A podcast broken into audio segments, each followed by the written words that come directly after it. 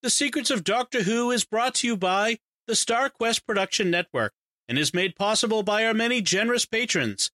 If you'd like to support the podcast, please visit sqpn.com slash give. You're listening to The Secrets of Doctor Who, episode one hundred six. Aye! Don't be scared. All of this is new to you and new can be scary. When people need help, I never refuse. There's this moment when you're sure you're about to die, and then you're born. I know exactly who I am. I'm the Doctor. Ta-da! Ooh. Should be fine. Hi, I'm Dom Bettinelli, and you're listening to The Secrets of Doctor Who, where we discuss everything about the hit B B C series, Doctor Who. Today we're discussing the New Year's special for Season eleven, the conclusion to Season eleven, called Resolution. Uh, joining me today is Jimmy Akin. Hi, Jimmy. Howdy, Dom.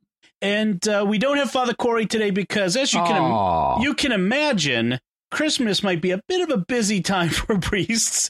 Uh, and for Catholics, it's still Christmas uh, all the way through Sunday, which will be uh, the Feast of Epiphany. And actually longer than that. You know, the Christmas season uh, goes yeah. all the way through uh, the end of January to Candlemas. But uh, Father Corey... Um, was very busy over Christmas, of course, and then uh, took a much-deserved vacation, and he'd hoped to join us, but it just didn't work out. So uh, yeah. he'll He's be back. Visiting family, which is really cool. Yes, and very important. Uh, much more important than being on a podcast with us, uh, as much as we miss him. But uh, he'll be back with us on our next episode, which is coming up next week. Um, and uh, that brings me to my next point, which is you're getting this on a Wednesday. Uh, if I if everything goes well this afternoon and I edit everything together quickly and get it out the door, uh, you'll receive this, or this is going out on a Wednesday. You might receive it Thursday morning or something before work. But uh, our schedule is changing a little bit. You're used to getting uh, Secrets of Doctor Who on Mondays and Secrets of Star Trek, if you subscribe to that, which I hope you do, on Wednesdays. With the end of Series eleven or Season eleven, depending on where you are, uh, of Doctor Who and the be- incipient beginning of Star Trek Discovery, Uh, we're shifting things around, and so S- Secrets of Star Trek will be on Monday's release, and S- Secrets of Doctor Who we're going to start releasing on Wednesdays, and then we'll do that until they change the schedules on us again and everything gets all messed up, but for the uh, the short term, which uh, leads me to say, if you are not yet subscribed to Secrets of Star Trek, um, and you probably like Star Trek if you like Doctor Who, not, it's not certain, but you probably do, and you should definitely subscribe because it, we're having a blast with that. And with a new season of Star Trek Discovery coming along, we're going to be talking about that. And um, you don't want to miss it. Uh, we'll, this year, we're going to be able to talk about it as each episode drops and, and have just like we do with Secrets of Doctor Who. It's it's a lot of fun. And then when the seasons of uh, Star Trek Discovery is over, we'll talk about the new Picard series. We'll talk about Lower Decks. There's so much new Star Trek coming. Axanar. Axanar, right. We're going to talk about fan productions. We're going to, and of course, we're talking about the fifty years of Star Trek that we already have. Uh, so please subscribe to that at uh, sqpn.com slash Star Trek. So all the preliminaries uh, passed. Uh, we now come to Resolution. And uh, yeah. so as we, as we, the, the, the show begins, we have, just like the season began, the the last episode begins with no opening credits, just mm-hmm. straight cold open, boom, right into the uh, episode, and and no no Doctor Who logo until the closing credits. Yeah, in fact, you wouldn't know from what you see on screen that this thing is even called Resolution because we don't get a title card up right. at the front of the show. Yeah. This was, incidentally, this is the first New Year's special we've had for Doctor Who. Um, in recent years, mm-hmm. we've had Christmas specials ever since the revival in two thousand five. Yep. And, Ex- except for and, twenty ten. Yeah, but but there's been some up or down quality in those. Yep. We recently reviewed A Christmas Carol, which for my money is the very best of the Christmas specials. Yes. I really like that one, even though I'm not a fan of the source material, uh, Charles Dickens' A Christmas Carol. But um, they they thought, OK, we're kind of tapped out on Christmas. We don't really have a lot of good Christmassy ideas from here at this point. So let's shift to New Year's Day. And I, I think that was reasonable. But uh, in in hindsight, um, I think they didn't serve themselves well by shifting to New Year's, because the overnight ratings for this were significantly down. Yeah. Um, from recent from any of the of the Christmas specials they've done.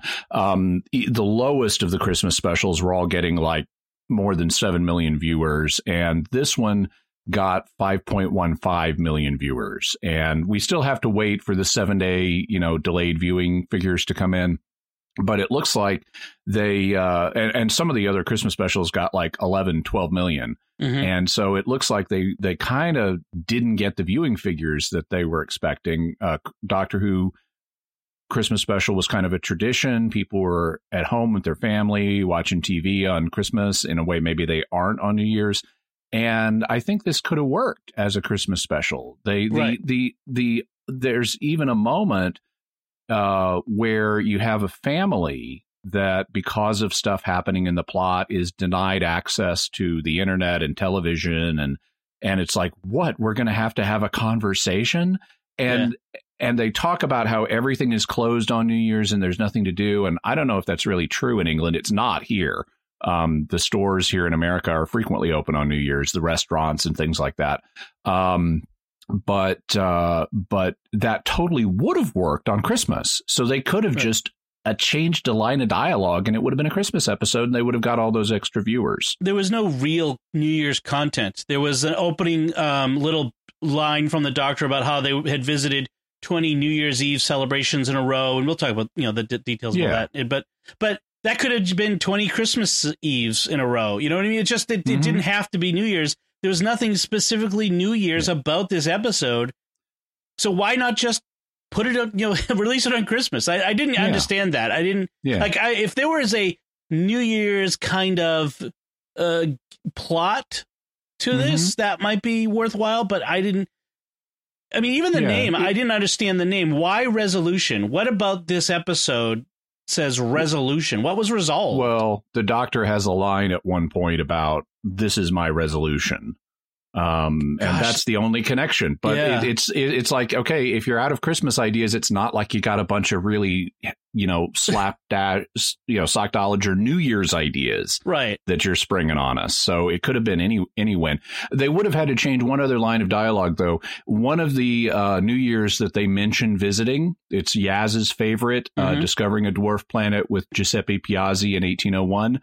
Um, well, okay, they would have had to change that line of dialogue because right. in real life, uh, Father Giuseppe Piazzi, um, who was uh, a priest and a monk, um, did discover the dwarf planet Ceres on January first, eighteen oh one, which is really cool to have that in there. Yeah. But they would have had to change that line of dialogue if they made this a Christmas special also. Right. And just like being on the uh, Sydney Bridge, Sydney Harbor Bridge, um, in two thousand, in two thousand on the yeah. millennium. Um, et cetera. Yeah, there, but but right. So, but there was but there was no reason to make this a New Year's thing. In fact, it wasn't really a New Year's episode at all. I mean, it was a just yeah. an episode. It, you know, so. Yeah. Um, all right. So the one thing I want to point out is, is there has been Doctor Who on New Year's recently, mm-hmm. and that was in two thousand ten. It was the mm-hmm. second part of the Christmas special, uh, End of Time, which was the uh, ten, the tenth Doctor, David Tennant's regeneration, which we've talked about previously. Mm-hmm. Um, so a couple other notable aspects of the episode as a whole. Uh, we assume you've watched it. If you haven't watched it, you should watch it before you get spoiled. S- spoilers, sweetie. It's exactly. Um, the Daleks are the uh, first um, of the classic Doctor enemies to return, of even mm-hmm. of the old or new era, the um, Moffat, time, Moffat or um, uh, uh, Davies time or previously. So they, they have returned, and as we had suspected, um, that there is this contractual obligation to put the Daleks once a season in Doctor Who with the uh, you know the estate, estate of the guy, of Terry Nation, Terry Nation, which is it's a very interesting uh, concept. Uh, this idea that the Daleks are the, the, the these characters or creatures are separately copyrighted from the show. Um, it's just fascinating to me that that it mm-hmm. this way. It'd be like if. if the Klingons were copyrighted by by somebody other than, you know, Gene Roddenberry's estate or something like that. It's very interesting. Anyway, yeah. Um, I, I, I want to, and apropos of now that we mentioned this is a Dalek episode, I want to really give them props for what they did with it, because they gave us something new yes. with Daleks. This we have not seen this before. Um, they've they've got a Dalek that's out of its shell, that's mm-hmm. defending on its own or operating on its own, and that it's still a credible threat. Yes. And we have not seen that before. They've done other things with individual Daleks, because the problem with these days with Daleks is you tend to either go big and you've got a bazillion Daleks posing some kind of universal threat, and that's been done to death. Right. Um, we've looked at the beginning of the Daleks. That's been done. We've looked at the Daleks in their own environment on Skaro. That was the very first thing we did. Mm-hmm. Um, and we've seen mute mutant versions of Daleks that either kind of sort of went good or that got crossbred with humanity. And it's like, what is there left to do? And I've been thinking in anticipation of this episode, what are the, you know, Chris Chibnall really likes doing new stuff that hasn't been done before. What is there to do with the Daleks? And they found something. They and did. So I really want to give them props for that. This episode felt like a new scary Dalek thing that we had not seen before. And that's really great. Right. They are they are uh, scary and dangerous apart from the armored shell. And that's that makes it a very interesting, you know, it, unlike, say, the the, the uh, first season of New Who, where we had the episode Dalek, where um, we get to see the squid-like creature inside at the very end, but it's it's it seems uh, uninteresting. You know, uh, no, mm. uninteresting, unthreatening is what the word I meant. Yeah. Uh, once the shell is on, but this one is scary. Um, yeah. One other thing I want to just mention before we get into talking about the episode itself is that uh, it was directed by Wayne Yip, uh, which you know, unless you yep. are a a, uh, a you know Doctor Who aficionado, uh, you might not recognize, but he is. Uh, directed many episodes uh, when Stephen Moffat was running the series, but hasn't been back. In fact, there have been no um, uh, returning vet- directors, returning directors, veteran directors uh, uh, in this season. They were all new. So it was interesting to see um, what the differences might be with a, with a new director. So, mm-hmm. or, or I mean, a returning director. So that was interesting as well. So uh, let's get into talking about the episode itself. It opens with some narration. Now, I didn't see the in the, the credits who was doing the narration. Was that um, the actor who plays Ryan's dad? And I'm going to mangle his name, Daniel Adegboyega. Uh, I don't know. I, I could, to tell you the yeah. truth, I I I I listened to the narration at the beginning, but yeah. I didn't interpret it as being diegetic as coming from any character in the story. So I wasn't yeah. really looking for that. Well, I didn't think it was either, but it, the, the, the I couldn't recognize and, and I didn't, you know, very often they start the, the for some reason they start the Christmas or now New Year specials with narration. It's it's a very common thing that they do, apparently. Mm-hmm. Um And, and sometimes they do pull back and reveal who was narrating later. Right. Like originally, The End of Time, that was narrated by uh, Timothy Dalton. Yes. And we recognize Timothy Dalton's voice, but then we don't know he's until much later. He's also playing Rassilon. Right. Exactly. Uh, and then um, there have been others where we've had uh, opening narration. But but so I, I just I don't know. I kind of it, it sounded like a little bit like him when I when we finally see him. So I don't know. But um so we have this opening narration uh, where it talks about how um, many centuries ago, and we find out later it's about a thousand years ago, um, a creature. twelve hundred, the ninth century. The ninth century, right. Uh, a creature, we don't tell what, attacks the earth, and three tribes of warring people unite to fight against it and are nearly wiped out um, and before they succeed in killing it, where they cut, cut into three pieces, and the three surviving warriors decide to take it to the ends of the earth to separate it so that it would never come back or something. Um, and, and, and so we get this, this image of, uh, these three warriors and uh, you know, there's a, uh, a black man, uh, a woman, uh, a Caucasian woman and a Caucasian man. And, um, the, it w- the, let's see, the black man, he goes to, uh, Anuta Atoll in the South Pacific. Mm-hmm. Um, The uh, the woman, woman goes, goes to Siberia, Siberia, and the other guy doesn't get very far. He gets uh, cut down in Yorkshire, England, uh, by am- uh, an ambush. But um, I, I'm I'm looking at the implausibility of so much of this opening sequence. Yeah, so it's not like they didn't. I mean, there were situations. Well, OK, so let's start with the big obvious implausibility. Ninth century, you know, Iron Age people defeating a Dalek. Yes. And now, OK, we've had inconsistent portrayals of how how defeatable the Daleks are over the course of the series. I mean, in the very in their very first appearance uh, back during the William Hartnell era, they spin them around and get them confused and and take them out of their shell and stuff like that. They're not much of a threat.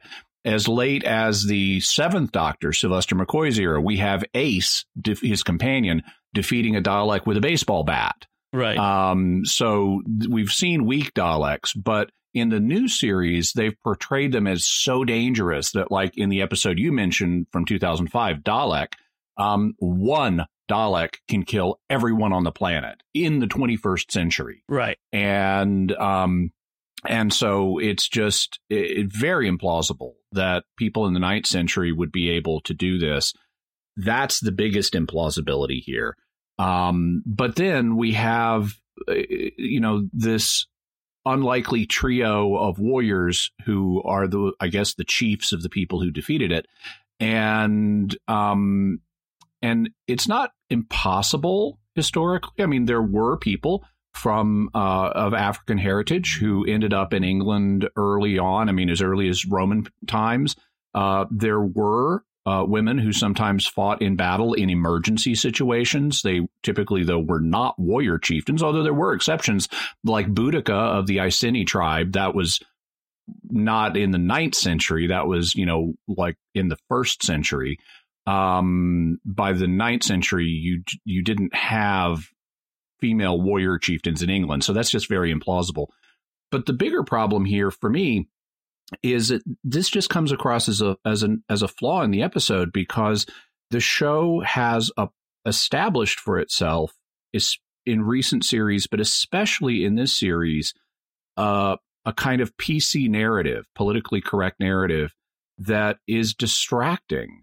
And I and I, I I don't like having to think in these terms. I just want to be able to enjoy the story. But when they keep throwing this material at us um, that's implausible and that seems to be in the service of a politically correct narrative, it is just a distraction from the story. They've got this P C ongoing sequence of things, a P C narrative that the show, I think, needs to break with. They need to change it up. They need to get away from this. Um, and this particular trio of warriors just falls right into the standard modern P C trio, where you have a white guy cu- accompanied by a woman, either white or not white, and then a guy who is not white, might be Asian, might be black, but you've got this standard set of characters that are a trope that are deliberately racially and genderly mixed in order to say to the audience, we're being inclusive, we're being politically correct here. And right. It's just a distraction from the story if it doesn't fit the historical era, um, they, which they, it doesn't in this case. They exactly match the companions. Mm-hmm. You have a white guy, a black guy, and a woman. Yeah. As, like you, you, it's it, and, and it's distracting in that it just doesn't. It feels like you, the, you're. It feels like tokenizing people, and it and yeah. it, it's a little dehumanizing in a sense, as these people were chosen not because the the story demands the, the a certain kind of a certain person, or but, because it even makes sense in right. context of the story, but because but we had the just uh, to tick those boxes. Yeah, and it, you're right. I mean, it is it is distracting because it doesn't need to be that way. Just pick the best actor for the for the the, the job and mm-hmm. and be done with it. And whatever they whatever they look like, just put them on the screen. And because they're not even that important, these these p- particular uh, characters, they're, they they yeah. don't have lines. They they disappear rapidly in the story and move on. And it just feels, yeah, you're right. It does feel like we, we just have this checkbox that we have to, you know, this checklist we have to go through when we're yeah. hiring people for the show. And and unfortunately, the P C narrative continues a little further in the show. Um, when we meet the twenty-first century archaeologists, there's a man and a woman. And they're kind of awkwardly at the beginning of a relationship. And I actually think they handle this this discussion between the two of them, because it's New Year's Day. Apparently they've kissed, and the guy is trying to find out, was that kiss more than just a friendly New Year's colleague kiss? Right. And and and he kind of broaches that subject, and it's awkward, as it would be in real life. And the the female archaeologist um, indicates, well, didn't you think it was a little more kissy than a than just a New Year's colleague kiss? That was fun. And yeah, and it was great. And I love that. Um, I'm like cheering for these characters. They're establishing a romantic relationship. It's awesome.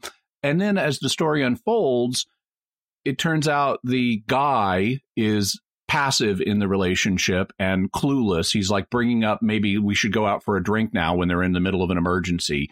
And it's the woman who's in charge of the relationship and is the smart one. And that just falls into a different politically correct trope. Uh, I would say that that one is is a, for me, a little bit less of a politically correct trope, only because I would, I would agree. Uh, nerdy guys, yeah. and he comes across as nerdy guy, tend to be insecure in relationships and and tend to, at least at the beginning, I think tend to the woman tends to have to be in the driver's seat in the determining things. Well, I mean, in, in my experience with my wife, it was probably it was that way. So well, I, I kind of identify with it. Also, he, he, when he he's definitely got some some social skill issues with women. I mean, yes. in the middle of an emergency, he's texting her, still thinking about you. that, yeah, that came across as a little needy. yeah.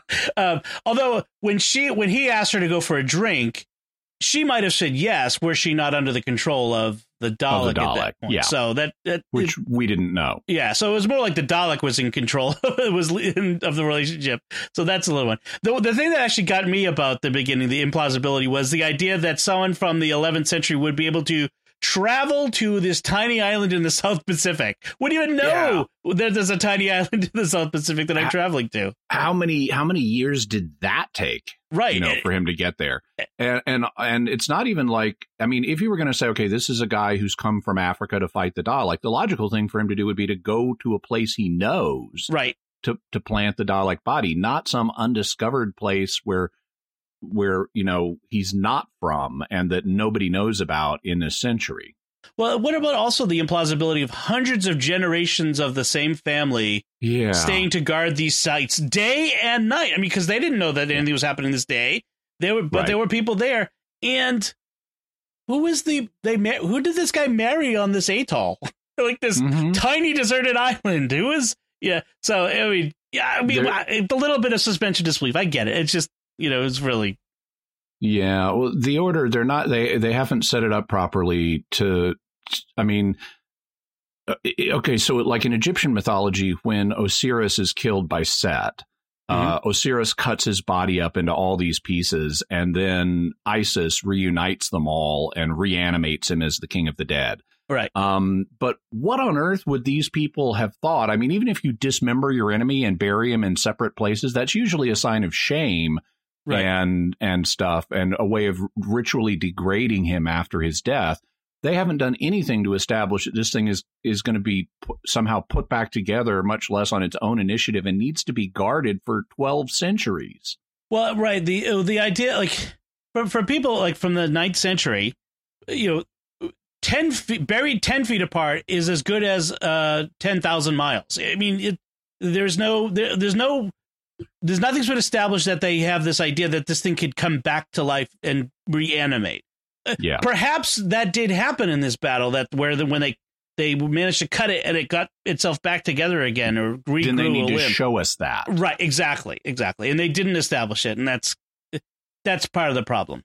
All right, so let's let so the the, the implausibilities of the, the, of the beginning. Um, Uh, yeah. They, they it gets uh, better. It gets better. Yes, that's that's what I was trying to say. Um, it's interesting. So the the the, the I, I liked how they did the whole thing where the uh, one guy, he gets shot. He, he they leave him where he lays, and then they kind of show the him. They, they kind of fade into him being a skeleton in an archeo- archaeological dig um, from where he had lain. And I, I thought that was a really cool effect that they did there to show that.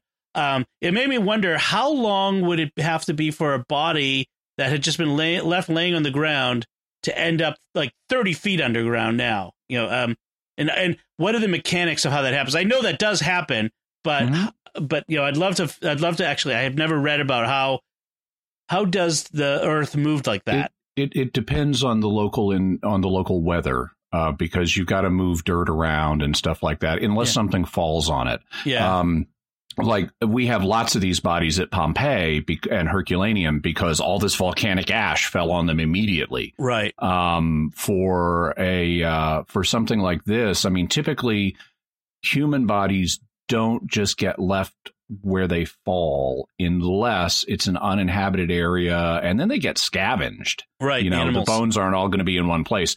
It, it, for this to be plausible, something would have had to cover that body really quickly. Right. Right. Um, so I, I do like this. Um, like you said, I like this, this little relationship that starts between Lynn and, um, Mitch, Mitch. Right. Um, and the, the thing that they, thing that bugs me that there's always like lately in Doctor Who, they always have this thing where something something very nice happens to very nice people, and then something very sad happens to these very nice people. And I'm just I don't like that. Now in this, uh, that you got to show the Shire before you go to Mordor. You have to know what's under threat. I but but at least in this case, I was going to say uh, the they it's not she's not killed. You know what I mean? It's a, Mm-hmm. The, the the the the love that they were going to the you know that, that was blossoming has now it still has a chance. She's not been uh, mm-hmm. killed by the Dalek, and that was she, that was the thing I was I was afraid of was going to happen. Um, so there's that. Uh, let's see. There, fortunately, a, she was only tortured and possessed. Yes, fortunately for her. Uh, so the um, it's interesting. So they put the piece of the Dalek under an ultraviolet light, which activates it. Uh, that's a, the the de-zombification of uh, Daleks happens with ultraviolet light. And um, the other custodians, the, the so the pieces of the Dalek in the other places start to get active. Teleport. They, right. They teleport together, which it seems like a non-technological teleportation or spatial shift, as the doctor calls it. Which is something I don't think we've ever seen before uh, from from uh, not that I'm thinking of. And Nightcrawler does it, but right, right. And then um, the other custodians unbury the pieces, which I thought was interesting. Like th- those pieces were yeah. not very far underground, for one thing. Um, in yeah. fact, the one in Siberia was just under some snow. I don't know what, what what's going on there. Um, so that was interesting. Then we cut to uh, the. Uh, The doctor and the companions, like we said, in the TARDIS, they'd been visiting. They'd gone to twenty different New Year's Eve celebrations in a row. And we mentioned the ones that they went to, including the first one that Graham was his favorite was um, in Mesopotamia. The, Mesopotamia, the first New Year's Eve celebration. Uh, uh, they, they invented it, apparently. And uh, they were on their way to uh, one at the end of the universe where it's New Year's Day every day. So mm-hmm. uh, apparently uh, planet with a one day orbit, I guess. Yes. And uh, and then the doctor gets this message, this, you know, this uh, trip alarm about something going on back on Earth.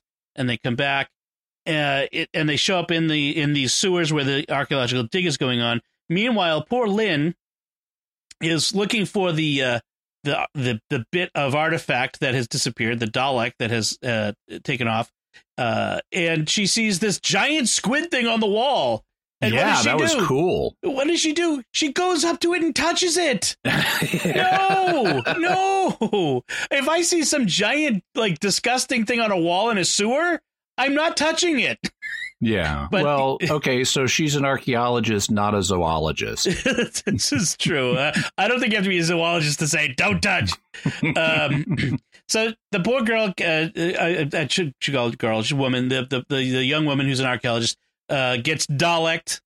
Um, w- so let's just Ooh, we talked what about a verb Dalek. Daleked, yes. Uh, I was actually waiting for the one where it's like the, Zabu from the Guild, yeah, where the uh, uh, the stalk comes out of the forehead. I thought that's right. what they were going to do. That kind of possession, um, mm-hmm. which is a they're dead at that point, of course. Um, right. They didn't do that, which I'm glad of.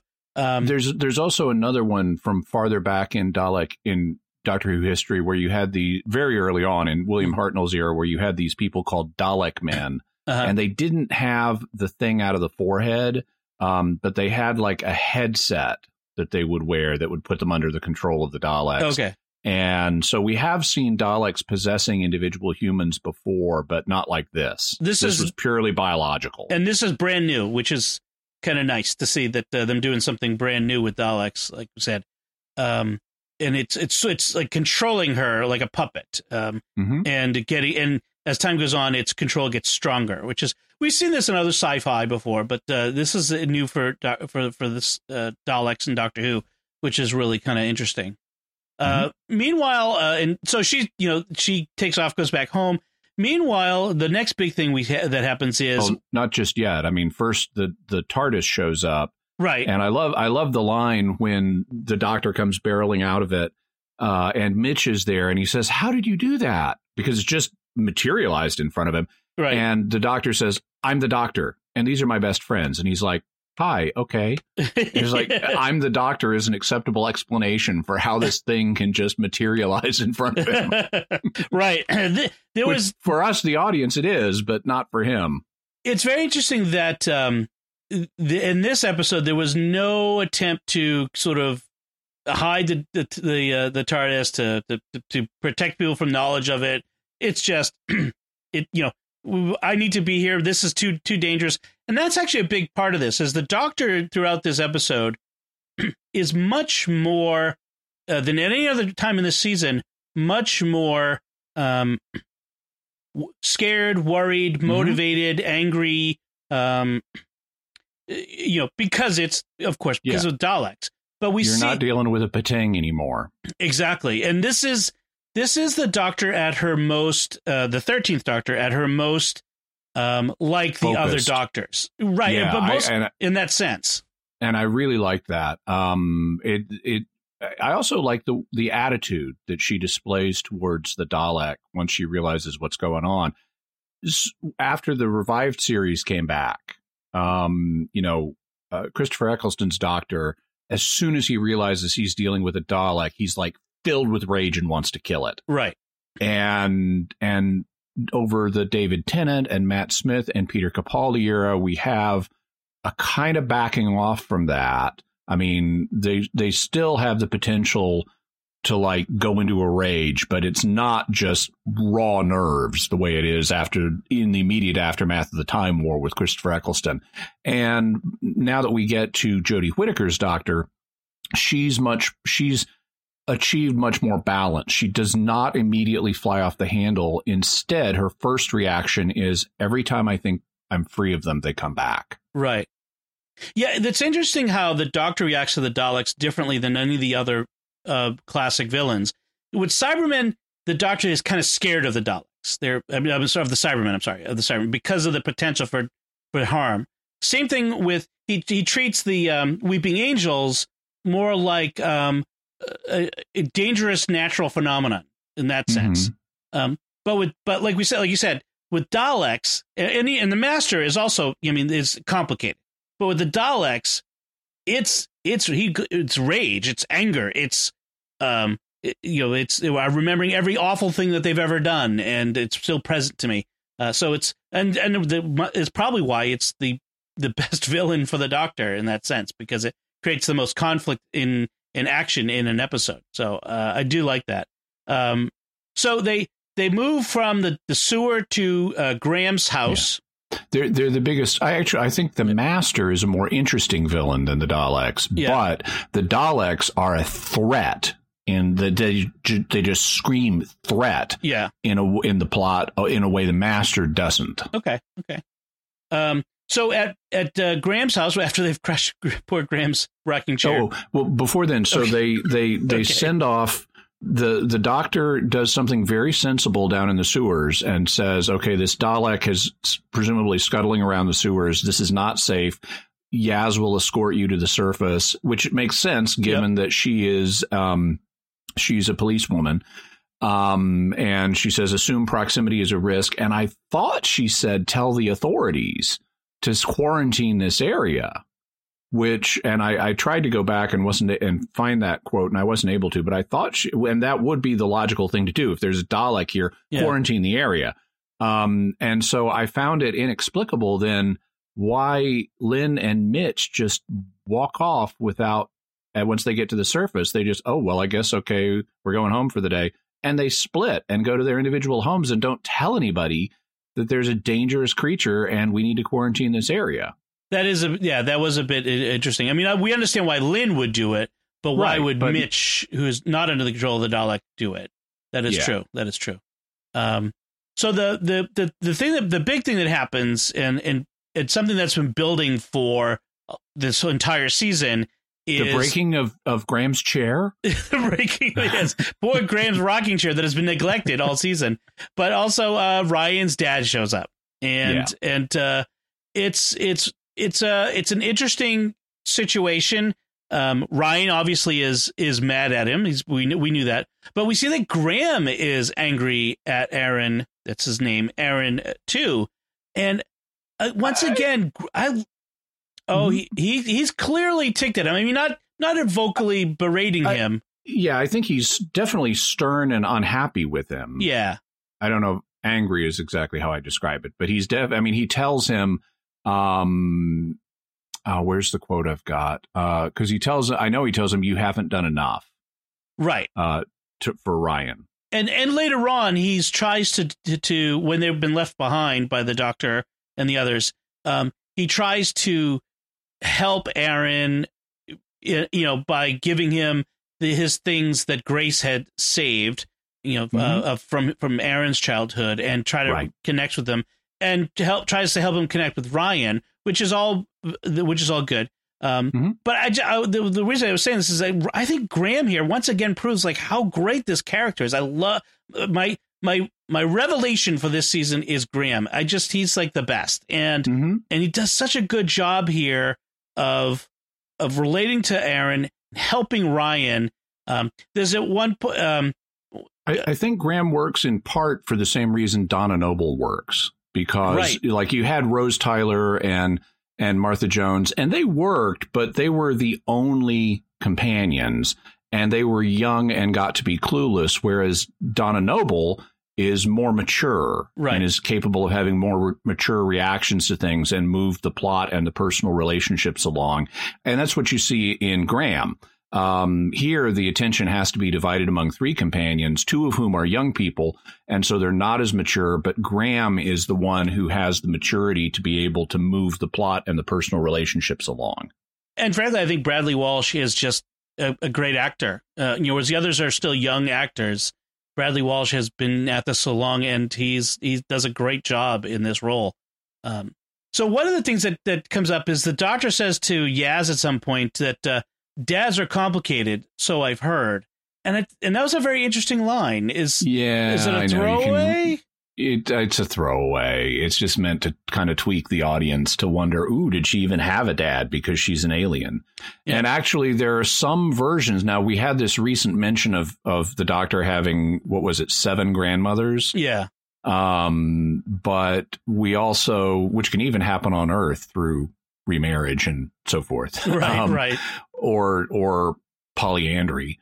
Um, but uh, but there is actually in Doctor Who history, and this was never done on screen. It was a, a, but as part of what was known as the Cartmel Master Plan back during the Seventh Doctor's time, it was apparently going to be established that Time Lords are not procreated the way we are, but they're like grown from genetic looms. Okay. And so um, so it could be an allusion to that uh, or any number of other things. Okay. Okay. I mean, the the idea that I mean, they, they can regenerate between uh, sexes. So, you mm-hmm. know, they if you're the guy, you know, they were your granddad when you were before you were born, but regenerated as a, you know, grandma oh. or whatever. I mean, that's a possibility. That could too. also explain the seven grandmas. Yeah. so um, so Aaron um, is surprised when Ryan calls Graham Gramps, uh, yep. which we've seen, you know, Graham earned it by being there for Ryan this whole season mm-hmm. where Aaron uh, wasn't. And and it's, I, I love that that interaction between the three of them, between uh, Graham and Aaron and Ryan, as this sort of revelation occurs to Aaron. There's a really nice but- moment there. Yeah, by the way, I found that line from Graham. What he tells Aaron is family isn't about D N A or a name. It's about what you do, and you haven't done enough.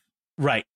It's uh, Excellent. And actually, that's an oversimplification. Family kind of is about D N A, but it's also more than that. You can have adoptive relationships and so forth, like Graham has. It's not an adoption per se, but it's a legal right. relationship between Graham. I've and, heard, yeah, um, I've heard a phrase Brian. like you, you can be a biological father, but that doesn't necessarily make you a dad uh, mm-hmm. if you're sure. not there for them. That sort of thing. Um, it's a different way of saying that. Uh, something similar. Um, so we we then see uh, we it's revealed to us that the Dalek is controlling Lynn like a puppet. Um, mm-hmm. forcing her to uh, research the, the internet for, uh, you know, the Earth's military weaknesses and the Black Archive, because T V trope number one, all information, including the most secret and classified information, can be accessed on the internet. over the internet. That's like that's not a Doctor Who problem. That's every T V show problem. Yep. That always drives as, me a little nuts. As far back as the X-Files, when the internet was a new thing. Yes. Yeah. So I've seen some older movies that, oh. don't know. Uh, so, um, by, the, by the way, when we have the reveal about the Dalek controlling Lynn, um, you know, they mention the word puppet, and they also, uh, when she asks the Dalek what it is, it says, "I am your pilot." Mm. And this is an allusion. They've they've changed the language a little bit, but this is an allusion to a famous uh, novel called "The Puppet Masters" uh, by H- Robert Heinlein. Um, which involves biological creatures that like hang on your back and control you. And they refer to themselves as the writer of mm. the human host. Interesting. And um, and so this this with puppet and pilot in here, and the fact it's hanging on her back, it really call is a seems like a callback to the Puppet Masters. Interesting. It it kind of the idea of pilot kind of uh, re- maybe remember. Um, Wet Heather from last season, um, mm-hmm. who the, the girl who got taken over by the water based um, thing thing spaceship, spaceship. thing. um, but uh, the, it, but I, I felt like it uh, effective as as you mentioned before, effective body horror in this, because you, you know, as human beings we are uh, conditioned to not like tentacled things, and so here we have this tentacled thing. Sp- Especially if they're poking the tentacles in and around you. Yes, yes. I mean, there's a lot of uh, a little bit of a uh, allusion to Alien in this, and maybe mm-hmm. the the classic movie Thing, and some other other stuff like that. So the uh, I got to say that the the the the, Dalek, the reconnaissance Dalek uh, is uh, is is effective. I, I like. Yeah. I mean, that, and that's and, a, and, and, that's new, isn't it? Yeah, the reconnaissance Dalek is new, and that's how they explain, without saying it, that's how they explain why this Dalek can do things and looks a little different than any other Dalek we've seen before on the show. It's because it's not the same kind. Right, a, re- a recon scout Dalek is uh, what the doc- doctor calls it. Um, by, by the way, I wanted to mention, um, while, so, you know, while Aaron and Ryan go off to the pub to kind of sort out their relationship, um... I think that's a nice move here, not only because it's believable for those characters to do that, but it also gives Yaz a chance to play a larger role in the plot and yes. to shine, because all season Yaz has been the one who's kind of like the third wheel as a companion. We've right. had one episode that really focused on her, and that's it. Otherwise, all the character uh, involvement with the companions, it centers on Graham and Ryan and their relationship, and Yaz is like a spare part. And so here, by taking Ryan out of the picture, Yaz gets to step up, and um, that was good for her character. Also, I thought this was the the first and most dramatic story in terms of the companions and what they got to do, mm-hmm. uh, more so than I think previous episodes. I, it felt like they were much more engaged in driving the plot forward than previously. Right. At least for me, I th- more effectively so. Yeah, I agree with that. Um, so you mentioned Ryan and his dad going out to the, the pub or the cafe to, to, to chat. And and it's kind of funny. Uh, Ryan's dad is takes the opportunity to try to sell uh, the owner of this pub on this new invention that his friend made. And, and it was nice that it was um, he, he acknowledges that it comes across as I'm trying to scam the guy, but I'm really not. And it, it it's a, there's an interesting little character moment there where mm-hmm. we, we, Aaron is not the scam artist. He's not. They could have made it easy and, and turned it like he's the bad dad who runs away and is a scam artist criminal, but he's not. Um, he's just he he worked on oil rigs, and then he he stopped doing that, and now he's doing something different, and he's had a hard time dealing with death and loss, and and and that was that was interesting. Although I have to say, with this oven, the microwave oven, the, that's not a microwave oven. It, that's also an oven. That's also an oven. I, I, I like, assume meaning a thermal oven, right?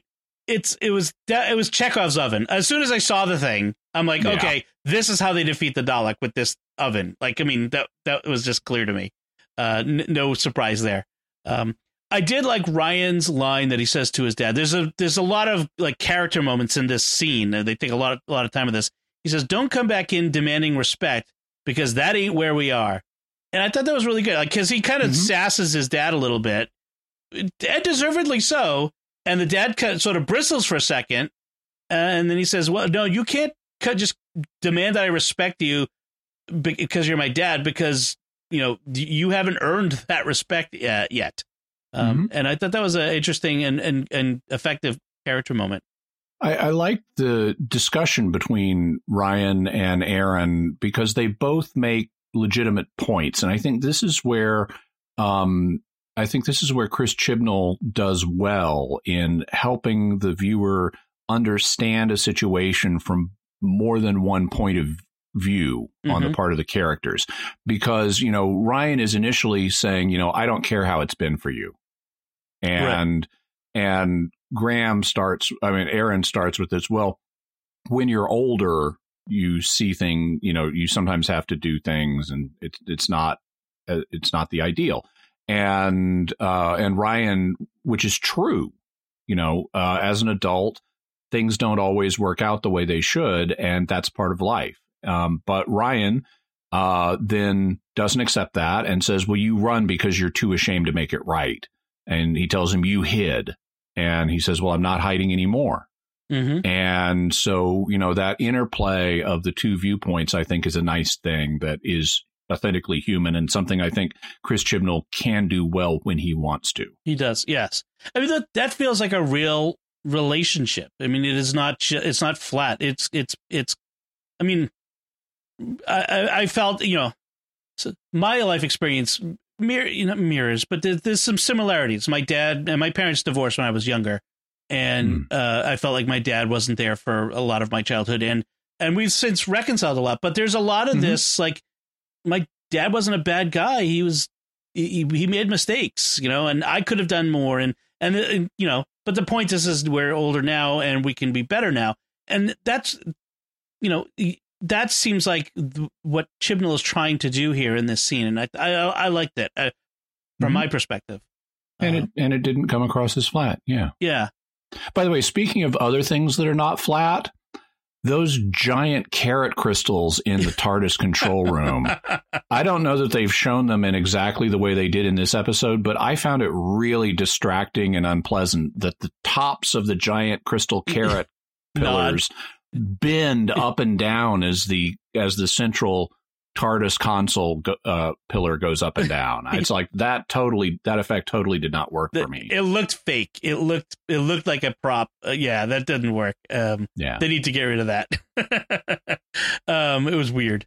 See, uh, the the Dalek manages to disable the TARDIS somehow, uh, uh, which gives us increases the drama. You know, that's the Doctor can't just appear next to Lynn and take out the Dalek. They have to, you know, track her via C C T V and other things and satellite. And it's, mm-hmm. it, there's all this tension. She, you know, communicates. Really nice, via, nice via car hologram. Chase sequence. Yes. Yep. Yep. With the, uh, the police mm-hmm. um, and, you know, a scary, although when that uh, female police officer gets out of the car and sees Lynn approaching her with the tentacles, I was thinking mm-hmm. to myself right now, and this is, I'm sorry, this is going to be a little bit of maybe a little political and, bring up some bit. I'm like, I bet she really wishes she had a gun right now. Oh, well, don't we all? I'm sorry, um, but but that's, you know, that, that's yeah, that's I'm an American. That's my how I think. Yeah.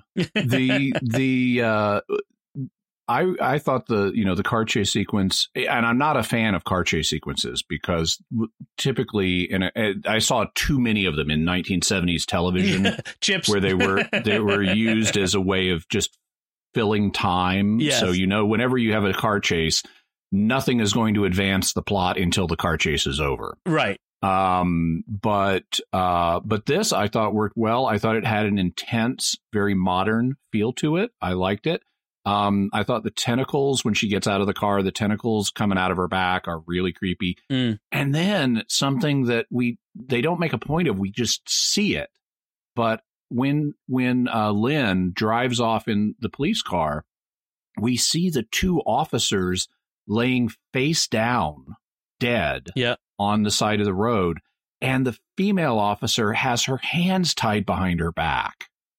It's like, what on earth happened here? Right. I mean, that is really creepy, scary, like murder crime scene stuff. Yeah. Yeah. That was, yeah. It was, and, it, and that's the thing is, it's like, sometimes you complain, like they don't, they didn't sell, they didn't give us information. They didn't show instead of, instead of just assuming, but this, sometimes it's a, more effective to. Yeah, cut, this look, is less is more. Yeah. Where like you just, you, it, some things are left to the imagination. Like what happened? Uh, so that was, yeah, that was effective.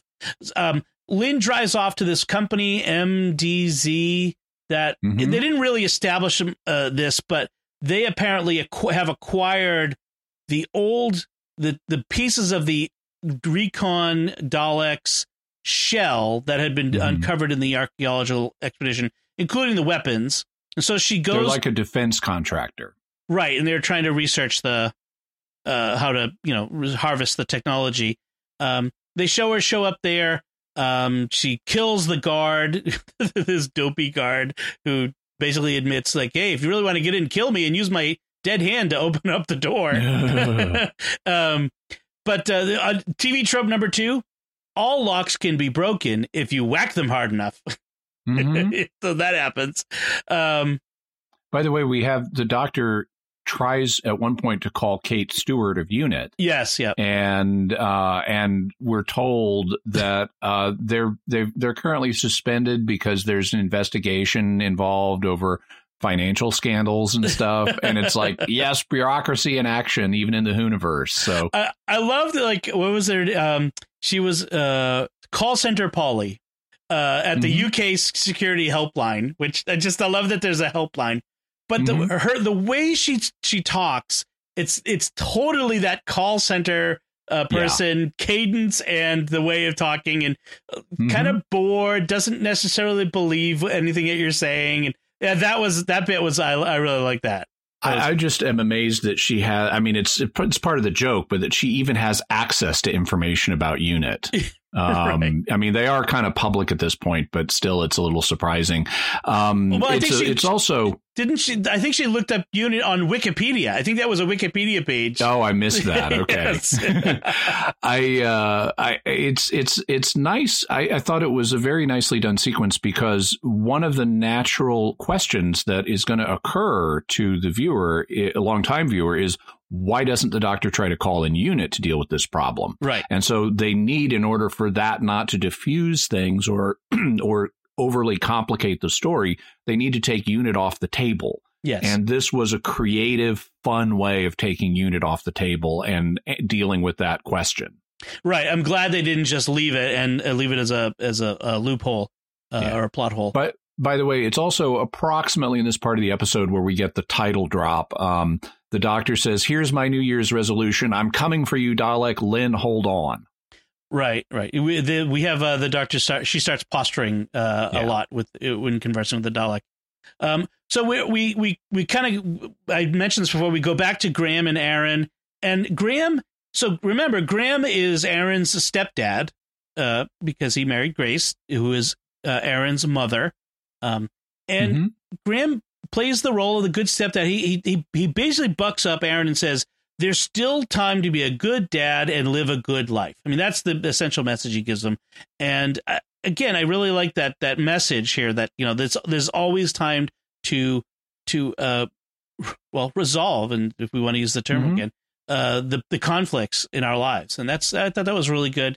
Um, So the, the they track down Lynn uh, and the Dalek to this remote uh, farm metal shop on a farm. Yeah, where the mm-hmm. I'm not sure why the Dalek chose this particular place, but it did.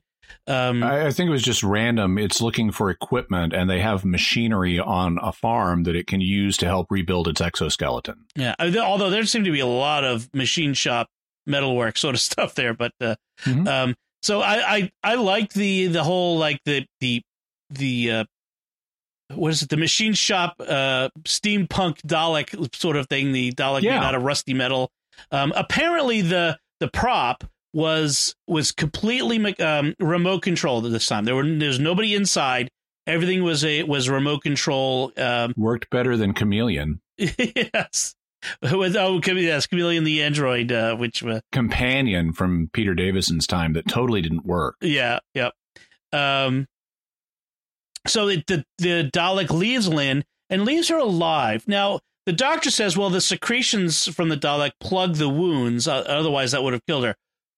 Is, did the Dalek leave her alive on purpose, or did the Dalek not realize that it would? Because to me, a Dalek I, would just kill the, the host and right. move on. It's it's undefined. Uh, the the real reason is you can't kill the woman. Exactly. The, the, in fact, um, you know, again, spoilers to the end. um, none of the major characters die. Lots of people die in this, but none of the uh, major characters, including Aaron. Uh, die in this, which I thought the fact that they didn't. I will get to that. I'll talk. I'll talk about the when we get to that. Um, the doctor uh, has a, a line. Me, you know, she sends them off because she was going to face the Dalek alone. Um, it me and a Dalek. It's personal. It's a very like Clint Eastwood sort of line. Um, uh, one thing I, I, interesting about the the. Oh. New, Yes. I, I like when the doctor gives medicine to help recover from the Dalek thing. And she says, don't take it with alcohol. You'll grow an extra head. And she said that was a weird New Year's Eve. yeah. Yeah. So, also, the Dalek at one point refers to their t- Dalek time unit of R E Ls, yep. which which has come up repeatedly in the past. And the doctor says, oh, I must remember how long is a R E L. yes. And and the answer is based on calculations fans have done from previous on-screen countdowns in R E Ls. It's about one point two seconds. OK, so uh, uh, it was like Conquest and nine thousand three hundred seventy-six R E Ls. Um, yeah. I noticed they does the they replaced the Dalek, uh, the new Dalek design, which who knows if this is permanent, but they replaced the plunger, the toilet plunger arm with a claw.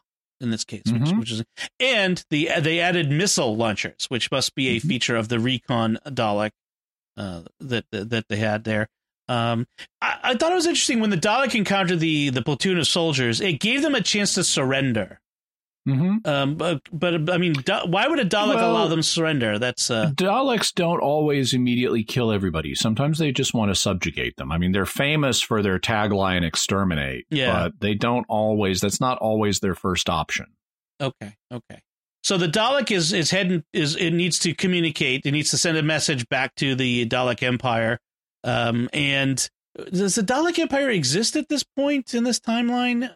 Um, it's... Uh, they've never, I mean, presumably it does based on what they've established here. Um, the problem is the Daleks, like the Time Lords, are time travelers. And so they can reach any time period they need right. for plot purposes. But if um, if they're sending a message, I mean, they could be sending it through time. Yeah. But um, but if they're sending one out into the universe today without some kind of time travel thing happening, then it would establish that some version of the Dalek Empire is around right now. Okay. okay. Even though they could be native to the far past or the far future, they may have a colony here in our time. Okay. okay. In fact, they've invaded our time before, so right. maybe they do. I, with the time travelers, when, if they've ever existed, they will always exist. That's sort of the, you know, a necessity of that. Um, mm-hmm. So they it, it heads to G C H Q, which is a real thing in Britain. It's government communications. Is it? I didn't. I didn't yes. know that. I thought it was a joke. You'd actually have this government communications headquarters called Government Communications Headquarters. Yes, it's actually on Hubble Road in, Ch- in Cheltenham. Uh, I oh mean, wow! You, you could Google it. It's it's real. Okay. Um, It looks like the Apple headquarters, uh, which mm-hmm. it does. That that's what it looks like. And um, there's a it's a good thing there's a Dalek compatible port at G C H Q, which I mm-hmm. that was very uh, interesting. It just plugs right in to, to the port. Um, I, I have to say, uh, uh, so my wife Melanie was watching with me, and she was like, "Come on, the whole th- it would take the entire internet down. Would it take the entire?" And I'm like, actually, yeah, you could. I mean, the, the internet is interconnected. And if you take down mm-hmm. the backbone, and yeah. in Britain, I'm not sure how many backbones there are. In the U S is several.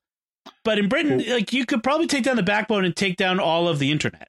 Yeah, we've had major here in the United States in recent years. We've had, I mean, they would bring it back up quickly, but we've yeah. had accidents and cyber attacks and things that have caused, like, if not right. totally nationwide, at least large area internet outages.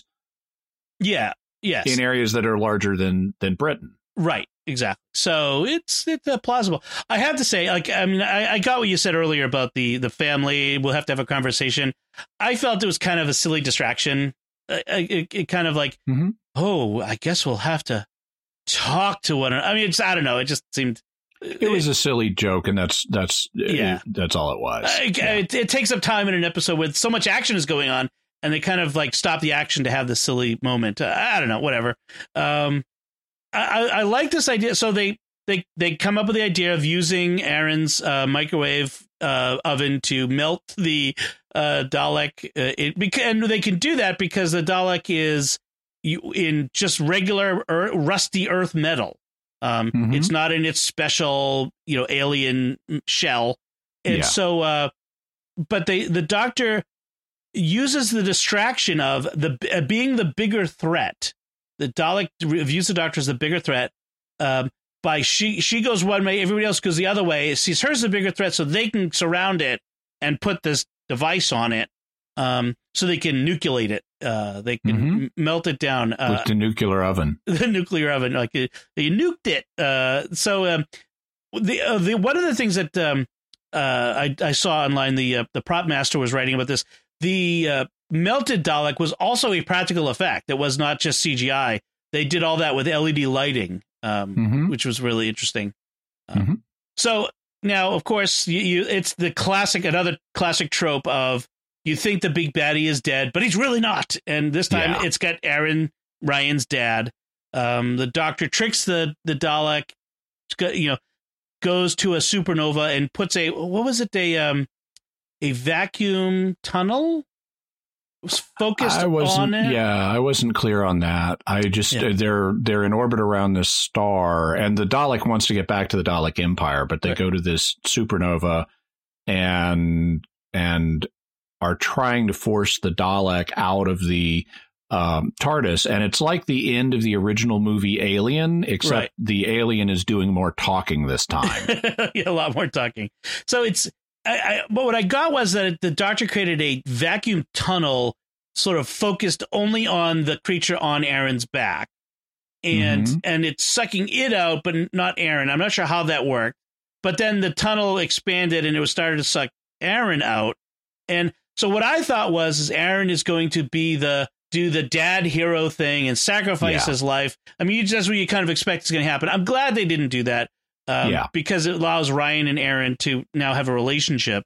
Um, At least they're subverting some trope. Exactly. Yes. I like that trope being subverted. Um, although, uh, yeah. And then Ryan s- saves his dad. He goes and saves him. Uh, and all very nice. Um, there is a bit of the doctor standing astride the universe shtick again, that that temptation to have the mm-hmm. I am the doctor and I am the most powerful creature. Be- behold me in despair. Sort of thing that we've talked about before. There's a bit of that. Um, I can forgive in that in the case of a Dalek, I think. Okay. You know? Yeah. I mean, they they I th- they might earn that by the fact that the rest of the season they didn't do yeah. it. It wasn't every episode. And so there's there's that's good. Um, and so we resolve things mm-hmm. by the end. Um, I like that the doctor offers Aaron a trip. Yes. On the TARDIS. That was nice. And uh, it, it seems the doctor has forgiven Aaron for... Uh, you know, being a bad dad. And um, uh, the I was going to say the that um, the the it ends with them saying, well, where to, Doc? You know, where are we going now? And she says, uh, well, something like next stop everywhere or something. Everywhere. Yeah. Yeah. So um, which, you know, kind of cheesy, but, um, you know, it, it, it I love.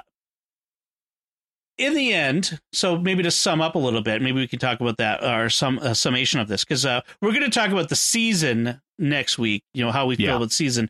But just sort of as a wrap up for the season, this episode, I'm glad we didn't kill off any of the major characters. We're not leaving behind any of the companions, um, that we're going to get a chance to see these relationships continue and continue to develop, especially perhaps with the case of Ryan and his dad and Graham. That would be nice.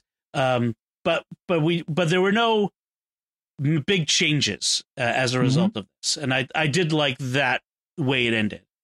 Yeah, I had uh, just a few small final notes. One of the things I really liked about this episode, even though they do eventually embiggen the uh, the threat yeah. for most of the hour, and this is an hour long episode, so it's a little longer than normal. For most of the hour, it feels very small and personal. Yep. We have these characters we care about with Lynn and Mitch, and and they're under threat from the Dalek, and that's enough. Right. And and so I even though they I, I you know, I could have done without the let's involve all of Earth stuff.